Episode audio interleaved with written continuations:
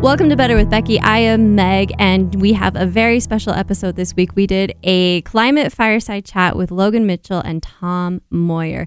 Tom is a robotics engineer and climate activist. He is the state coordinator for the Utah Citizens Climate Lobby and a leader in Climate Utah, which lobbies the Utah legislature. Tom was a driving force behind the 2018 Environmental and Economic Stewardship Resolution, which passed both houses of the Utah legislature and was signed by the governor this year. Tom and his wife, Lauren Maros, live in the net zero house they built in Park City. Logan is an atmospheric scientist at the University of Utah researching air quality and GHG emissions. Logan is leading the collaborative effort to track spatial temporal patterns of greenhouse gases and air pollutants across Salt Lake City. Enjoy.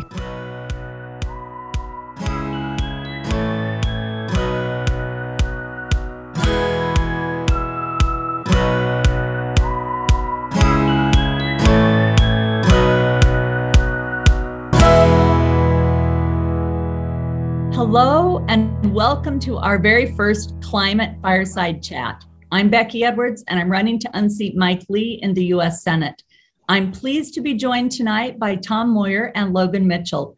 Tom, Logan, please take a minute to introduce yourselves.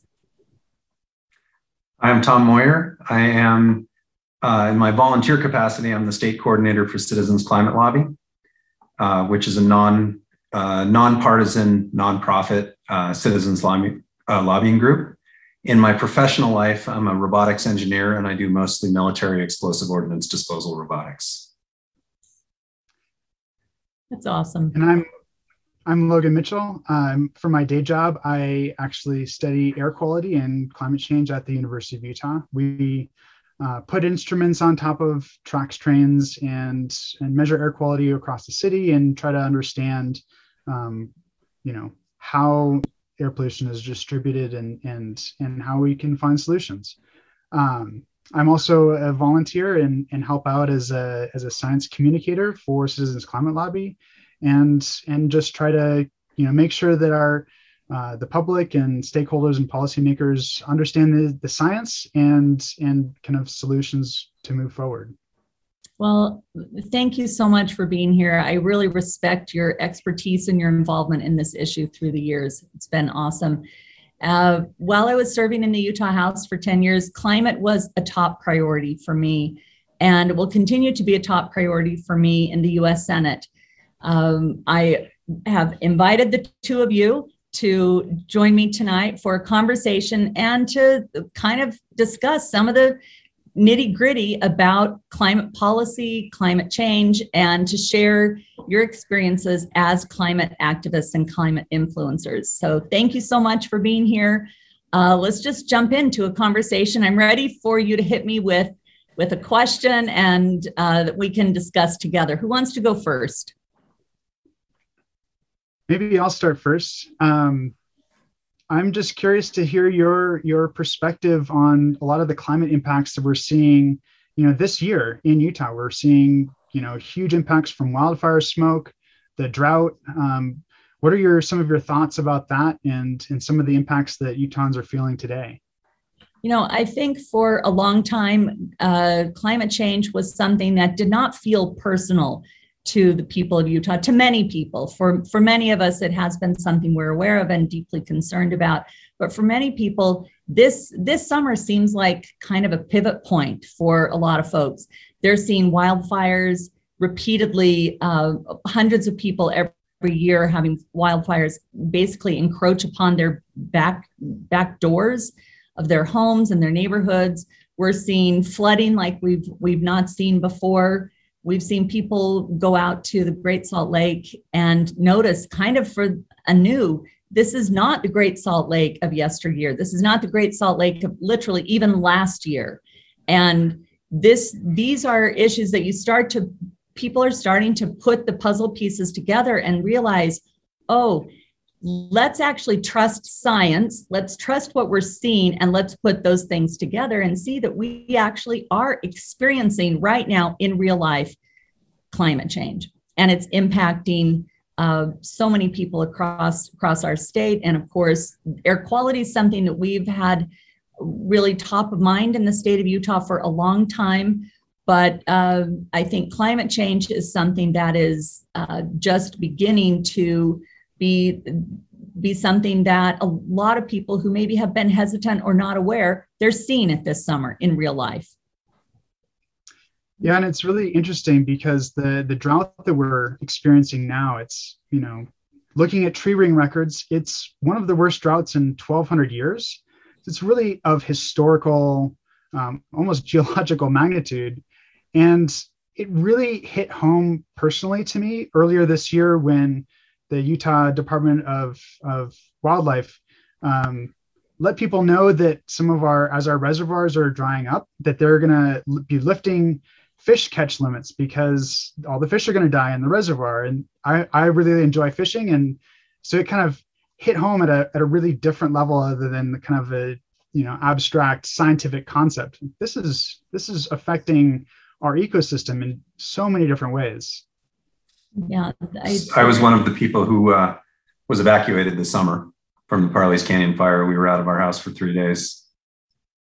Yeah, and that's awfully scary, isn't it? I mean, you're sort of watching it from afar and thinking, where my daughter was had her street evacuated last year in Bountiful, actually, and this is not an area that has typically been encroached upon by those type of extreme weather circumstances, and it's real. It's something that we've got to take seriously. And quite honestly, for Republicans to be in this space is incredibly important. This is something that is not a partisan issue. And I feel very strongly about that, and the work that I did along with Citizens Climate Lobby and many others when I served in the Utah House with HCR 007 was an example of what can actually happen when you play the long game, you're patient in your approach, you work in a bipartisan way, and you actually move the needle forward. That I think has to happen over and over and over again on an issue of this magnitude. I'm so glad to hear you say that. I did want to ask a little more about HCR 007. That was historic in the state. It was historic in the country. And I wanted to hear a little more about how you brought people on board, because that was such a heavy lift to bring people together on that. You know, it was, so this is a piece of legislation that I passed in 2018. It was my last legislative session, and it was a resolution. It was the first piece of legislation to pass in a red state acknowledging climate change in the entire nation. And it was a great pleasure and privilege of mine to work with this incredible group of students who I first met in 2017 when they had brought a piece of language forward to be heard in a committee, and they were working with the Senate sponsor at the time. Bill did not even receive an opportunity for a committee hearing, but the students had a hearing where they presented their thoughts, and I went and I listened, and I was so incredibly impressed by the personal nature of this issue for them. And I went up to them at the end and I said, "Hey, would you mind if we work together on this? I'd love to see what we could do over the next 10 months before the next legislative session. Let's work together." And they said, "Sure, let's see what we can do." So we worked on some language. We had to make some revisions because this is a Republican state. And so we knew that we needed to sort of make it be had the greatest potential that it could to pass. And then I started to shop the bill around, and I started with the people that I knew would probably dislike it the most. And I sat down with those individuals, my fellow legislators, and I'd say, "Let's walk through this language word by word. Tell me what you don't like. Where have we missed it? What have we gotten wrong? What else do we need to add? What are your concerns?" And I did that over and over. And while I was doing that, the students were doing that as well. They had this amazing network of fellow students, high school and college students from around the state who were also advocating with their local House and Senate members. And the very first person I talked to was a a representative from a rural community, and he said, well, I can't support this at all. And I said, why not? I mean, we'd barely even started to read it. And he said, well, the title right there says climate change. That's not real. And I said, well, let's actually talk about this, because look at this science, and he's a scientist by profession. I said, let's just look at some of these things and look at all this. And he said, well, yeah, the data's there, but that's not climate change. That's just changing climate. I'm like, oh, so if we call it changing climate, that would be okay? He said, yeah. And I'm like, done. We can do that. And so over and over, we went through and we took out the issues that were hot buttons, and we kept the integrity of the piece of legislation such that by the time we got to the legislative session in 2018, we had developed not only support, but co-sponsors, bipartisan co-sponsors from rural and urban areas throughout the state. It was remarkable. It passed out of the House committee and off the House floor, went to the Senate committee, the very same committee they could not even get a hearing in 2017, passed out unanimously. With these, I hardly had to even do a presentation because the students were amazing.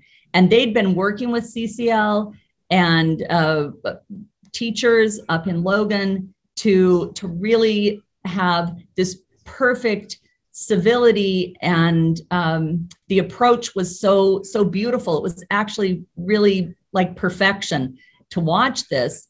And when it passed off out of the Senate, it was the very next day, the phone started to ring. CNN, New York Times, Wall Street Journal, and other states, Texas, Alabama, all calling and saying, what just happened in Utah? How did that happen? How can we make this happen in our state? And I'm talking to folks from Texas and saying, well, if you have a rock star group of about 15 or 20 high school kids, I think you have a chance.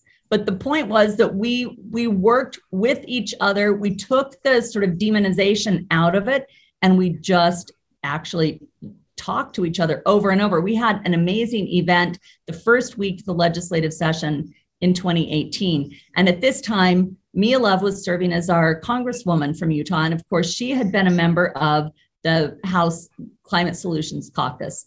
And so she created a video at the beginning of this event and was sort of like a kickoff. And we invited all the legislators there. And at each table where legislators sat, we had students and young people from their communities, from their districts there.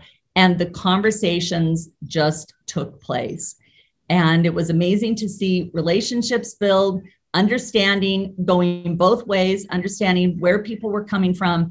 And when that piece of legislation passed, we knew it was important. We knew it would be impactful, but I don't think we understood really how much of a foundation that it would play as the Utah One Utah roadmap for climate and air quality ended up rolling forward in the subsequent years. That's an integral part to the foundation of that. And so what it taught me was important things are worth the time it takes to pass them, number one. Number two, never let people tell you that one party or one person doesn't deserve a seat at the table, or that's not part of what a Republican does. Not true. You don't stay away from issues because they're complex or they're hard or they might be impossible. You just work harder to get it done. And that was a really, really important year in my legislative experience. And of course, Tom, you were right there throughout the whole thing. And it was really awesome to see sort of the orchestration of all of these stakeholders and community members and advocates, and of course the students all working together was awesome. That bill took a lot of people all pulling in the same direction to get it happen. Yes, definitely rock star students, definitely having the right sponsor for that. Something that really stood out to me, I was dying at the time, but it's fascinating now to me that it got the votes of most of the Republicans in the House, not all, and all the Democrats in the House. In the Senate, it got the votes of all of the Republicans and not all of the Democrats. So to me, that's getting it just, it's getting the politics just about right. Yeah. I think you never want to have something that is unilaterally supported because it says you haven't worked hard enough to listen to the other side. And there's just enough work left to do with the follow-up to HCR 007 as there should be. And this is work that I hope to be able to do in the U.S. Senate. And as the two of you look at this issue and you look at policies going forward from a national standpoint, what do you think the issues are? Your thoughts on where the biggest opportunities to make movement are on the federal level? So the politics of this are getting really interesting now in the Republican Party. For a long time, there were not very many Republicans taking this on.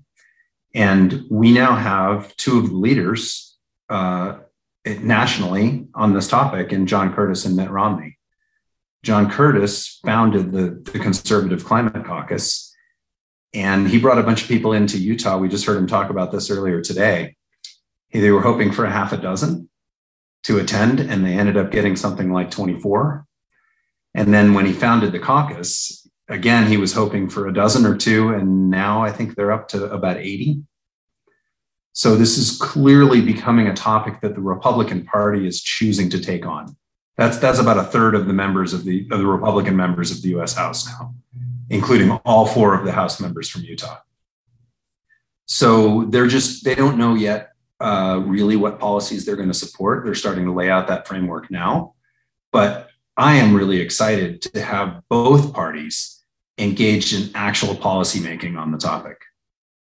Yeah, I think so too. And I think as we look back even 5 years ago, it would be pretty remarkable to think, because remember that the Climate Solutions Caucus started in the House and sat in the House alone. There, we did not have a Senate Climate Solutions Caucus, and we didn't have this Conservative Climate Solutions, the John Curtis effort. We didn't have that either, even 5 years ago.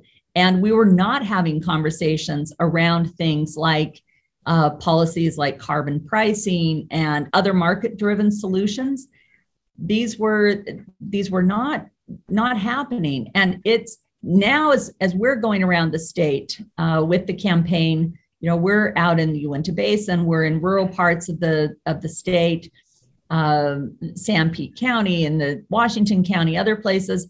And we're hearing people from within the industry, as well as others, just community members who are really anxious to see an energy future for our state that includes a diverse portfolio that is sustainable, both for our state and helps us be relevant in a national setting.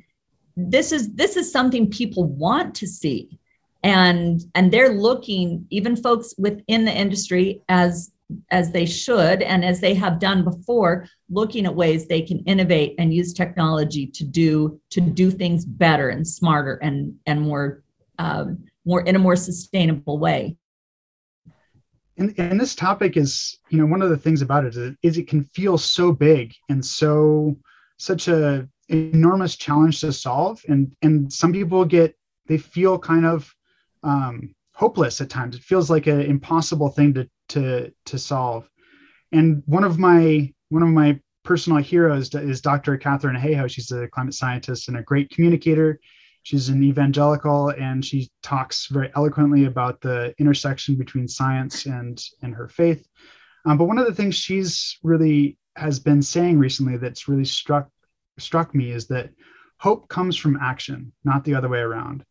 And so, if you're feeling hopeless, the best thing to do is to take a step, call your representatives, get involved with your church on, making your church more energy efficient. Take one step, and taking that step will help give you hope for the future. And so that's why it's so exciting to see Republicans coming to this conversation and hopefully coming up with ideas, because those are little steps of action that can give all of us hope and give people from across the political spectrum buy-in for the solutions. I agree. And I've heard Catherine Hayhoe speak when she came to Salt Lake. It maybe was 5 or 6 years ago now. And she was incredibly inspirational, and using, of course, you know, her evangelical faith tradition and relating that to some of the faith traditions here in our state, across the faith spectrum, but using environmental stewardship as something that people can feel connected to in their sort of souls. And then with that as a framework, finding small things that people can do in their own personal lives, and engaging with groups that reflect a type of approach to policymaking that, number one, is effective. I think that's the key, is does this group, do these people, do these policies move the needle forward in a positive way? Can we have positive kinds of conversations, even as we're trying to hammer out what policies should look like? And I love that. I love taking climate change away from sort of this binary choice that for a long time it felt like we had. We either, you were either a believer or you were a non-believer. And even that type of language was very religious in nature. You know,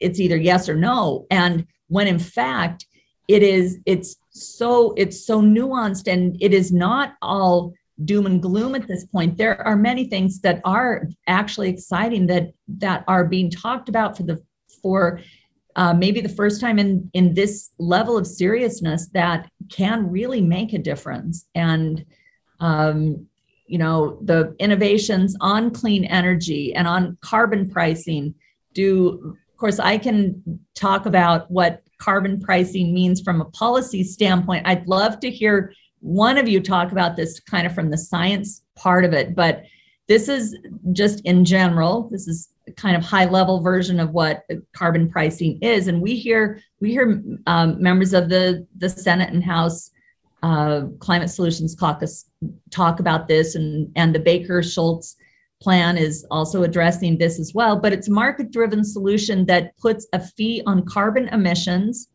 and then returns all that money to the American people in the form of a dividend check.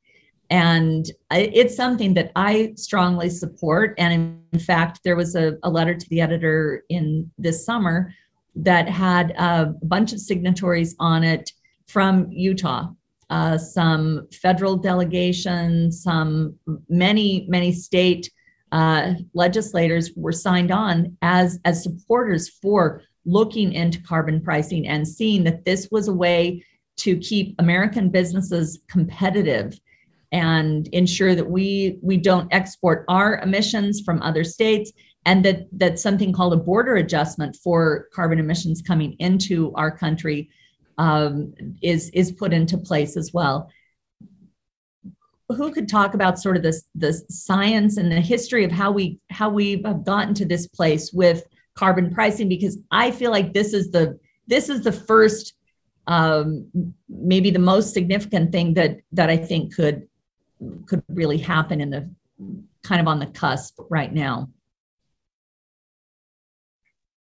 Logan, do you want to talk about the science at all?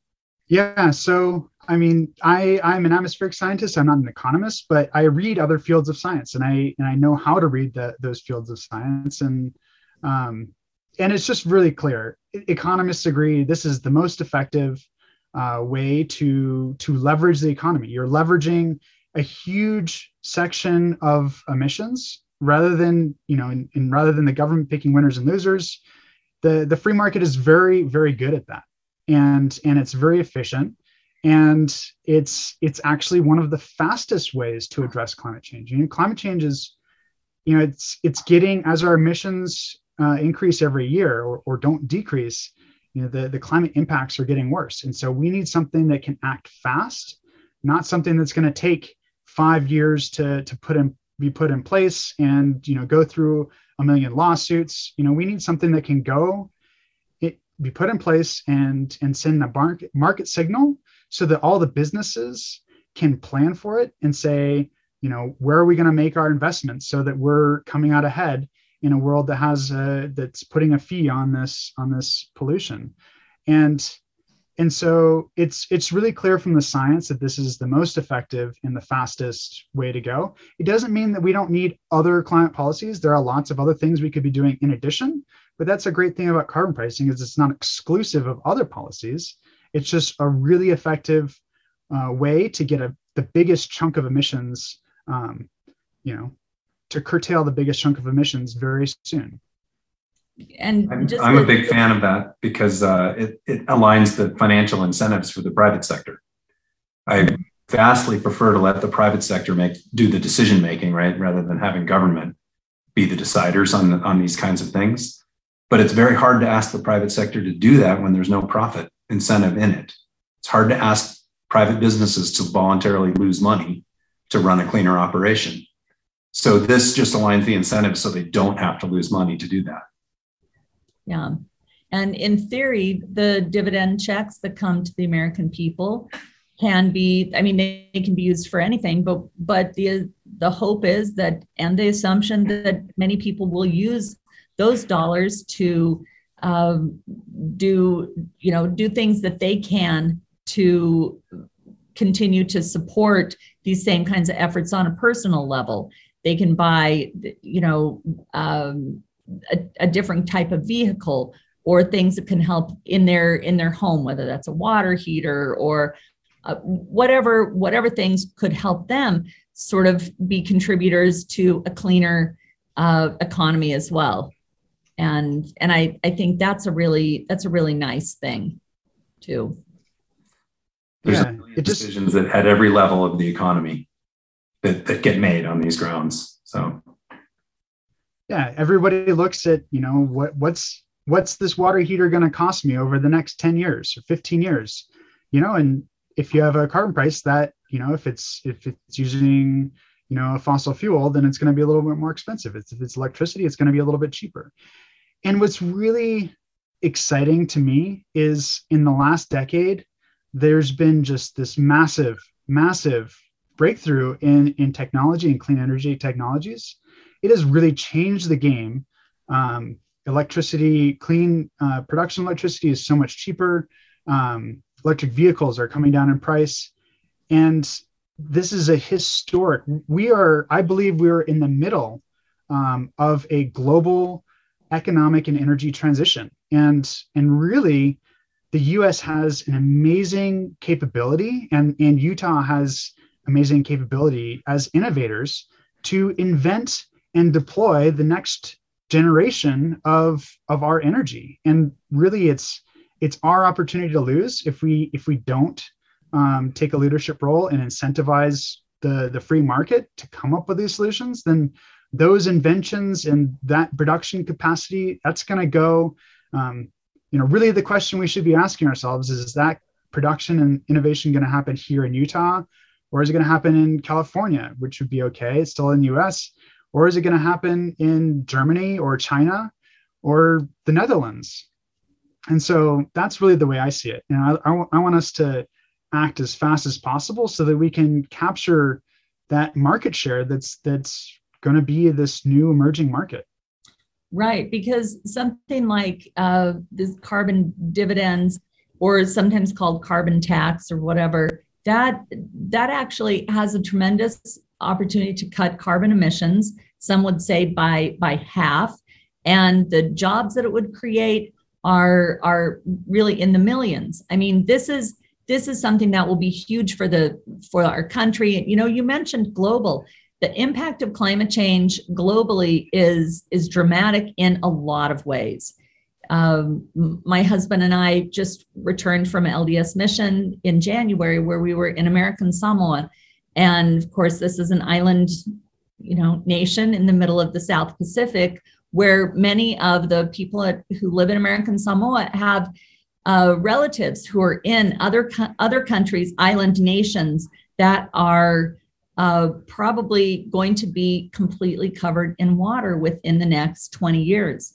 That's real. And even the island of American Samoa is losing 3 feet of their coast every single year. I mean, it's It's real. This is an island that is basically mountainous. So 90% of the population lives right on the coast. And this is something that is going to displace, not in that island, but people around the world. We're going to be seeing climate refugees and the unrest that happens there. So it's just the cascading effect of climate change for immigration, for global economics, for our military installations, actually, for a lot of these things that I think typically don't get considered when we think about climate on a global scale. They're real, and we're seeing this as members of a global economy now, and as sort of members of a humanitarian looming crisis here with climate change. I think it's incumbent upon us to use the very best minds we can to innovate and to use the tools we have. So the carbon pricing is one of those. Another tool that I think is something that we can talk about as well. Tax credits, that can be a valuable tool as well in helping incentivize businesses to increase adoption of renewable energy sources. A lot of great work is being done in the state of Utah on clean energy, renewable energy. And I've seen tax credits during my time in the legislature be used in many ways. And I think speeding up that inevitable transition to a broader base of clean energy, again, within our spectrum of energy portfolio here in the state, I think it just makes sense to use existing tax incentives and to look at that as an option as well throughout the state. I wanted to ask you a little bit about our rural communities. We talked about the rapid transition to clean energy. The economics of electricity have shifted dramatically in the last decade or so. Coal is becoming less economic. Renewables and natural gas are becoming more.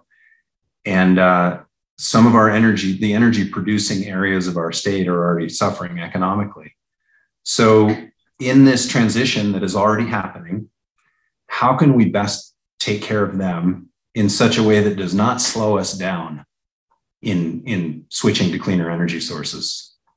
Well, thanks for that question, because I think we really want to make sure that our rural communities, who are probably those who are going to be potentially hit hardest as we expand our energy portfolio to include more renewables, more clean energy, we want to make sure that they're not left behind in terms of job opportunities and also what those communities look like in the future. And so, we'll put this on a link somewhere so people can read this, but the 2015 Envision Utah data showed that climate and clean energy is continually a top 10 priority for Utahns, both rural and urban, and that rural Utahns want a clean, affordable, and resilient energy supply. They understand that things are moving. There is a shift and a movement towards, as I said, an increasing diversity within the energy portfolio, more than what we've been seeing over the past 50 years. That things are going to look different. And what in Utah, what we can do is and people are doing this well, is they're using natural gas as a base power supply to keep costs reasonable as we're making transitions. And I think we can do more of that. We saw that actually in the Uinta Basin when we were out there maybe a month ago. We saw land use being used in a unique way for renewables and also for natural gas wells. It's tricky in a lot of places because it requires, again, a deep commitment to not just environmental concerns, but also land use, this is a time when really all voices need to come to the table and have these conversations. I was in a meeting the other day with a county commissioner from a rural community who is where this community is deeply engaged in energy production. And that this commissioner was talking about how, of course, the exiting of his own children who had left this community they had grown up in and had found jobs elsewhere because of the future and the sort of dire situation that they're seeing in their hometown and their county. And he was pleading with this was a clean energy conversation that I was part of, and he was pleading with people there saying, help me help my community, help me help my county, basically. We want to be part of this conversation. We want to be part of the next wave of energy production, but it has to be sustainable.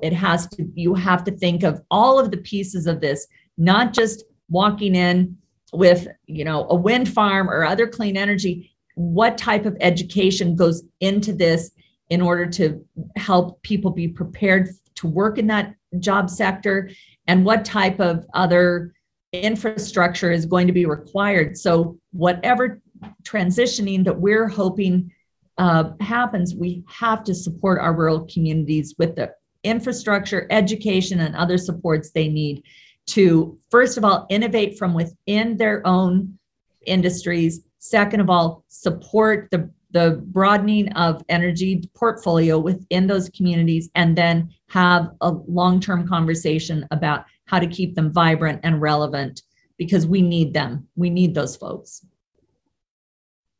And the reality is, a lot of the clean energy production that's happening now is happening in red states. Red states are leading the way with clean energy production. Wind and solar are being deployed, throughout the country, and it really points this opportunity. And clean energy production or energy production anywhere contributes to the tax base of a community, and so that's something that's really important to the finances of the people that live there, and to support the tax base of where they live. Yeah, absolutely. I just cannot express enough how much I appreciate the two of you being here this evening and participating in this conversation. Again, climate is an incredibly important issue for the future of our state. It has national implications and even global implications that we have just begun to touch upon. It has been such a pleasure to talk to both of you, and I would love to have the two of you share where people could find you if they want to know more information. And I look forward to continuing to connect with you more throughout our campaign. I feel like we just scratched the surface. We need to talk more, so maybe we'll have like a revisit this in the future. But thank you for taking time to be here tonight, and please tell people where they can find you. Logan, you want to go first? Yeah, sure. I'm on Twitter. It's at Logan E. Mitchell, and also I'm at the university. I give talks fairly frequently, and just today I gave a talk to the Utah Environmental Health Association on the history of air quality in Utah, and so. So I'm just around, and I guess there was, there's all sorts of interest in air quality. And so there's frequently news stories. Earlier this week, or maybe it was last week, there was an article about how air quality is affecting athletics. And so I was interviewed in that as well. So that's where you can find me. Awesome. And you can get information on Citizens Climate Lobby at citizensclimatelobby.org. And I'm also on Twitter. It's the only social media I do. It's at TomMoyerUT. And hope to continue the conversation. Yeah, this would be great. I would really encourage listeners to reach out and start to just follow. Logan, you mentioned that one of the acts of that people can do to avoid despair and sort of the gloom and doom that sometimes is associated with feeling like climate change and what does this really mean for us? One of those things is to actually act, and something really easy people can do is to just begin to follow some trusted voices on this issue. And I just want to give both of you my high recommendation for listeners to actually trust the science that is behind what the two of you are engaged with, and how much even just that simple act, I think, can really begin to feel empowering for people to know that good things are happening, and that there are a lot of groups in the community for people to join and participate in. Listening to something like this or other podcasts, or joining community groups who are kind of aligned around climate or clean air, I think can provide a lot of support and encouragement for people around this issue. So thank you again so much for being with us. And I appreciate all you do. Keep up the good work, and let's have part two of the Logan, Tom, and Becky Edwards show soon. Thank you so much for being here. It's great. Bye-bye. Thank you for having us.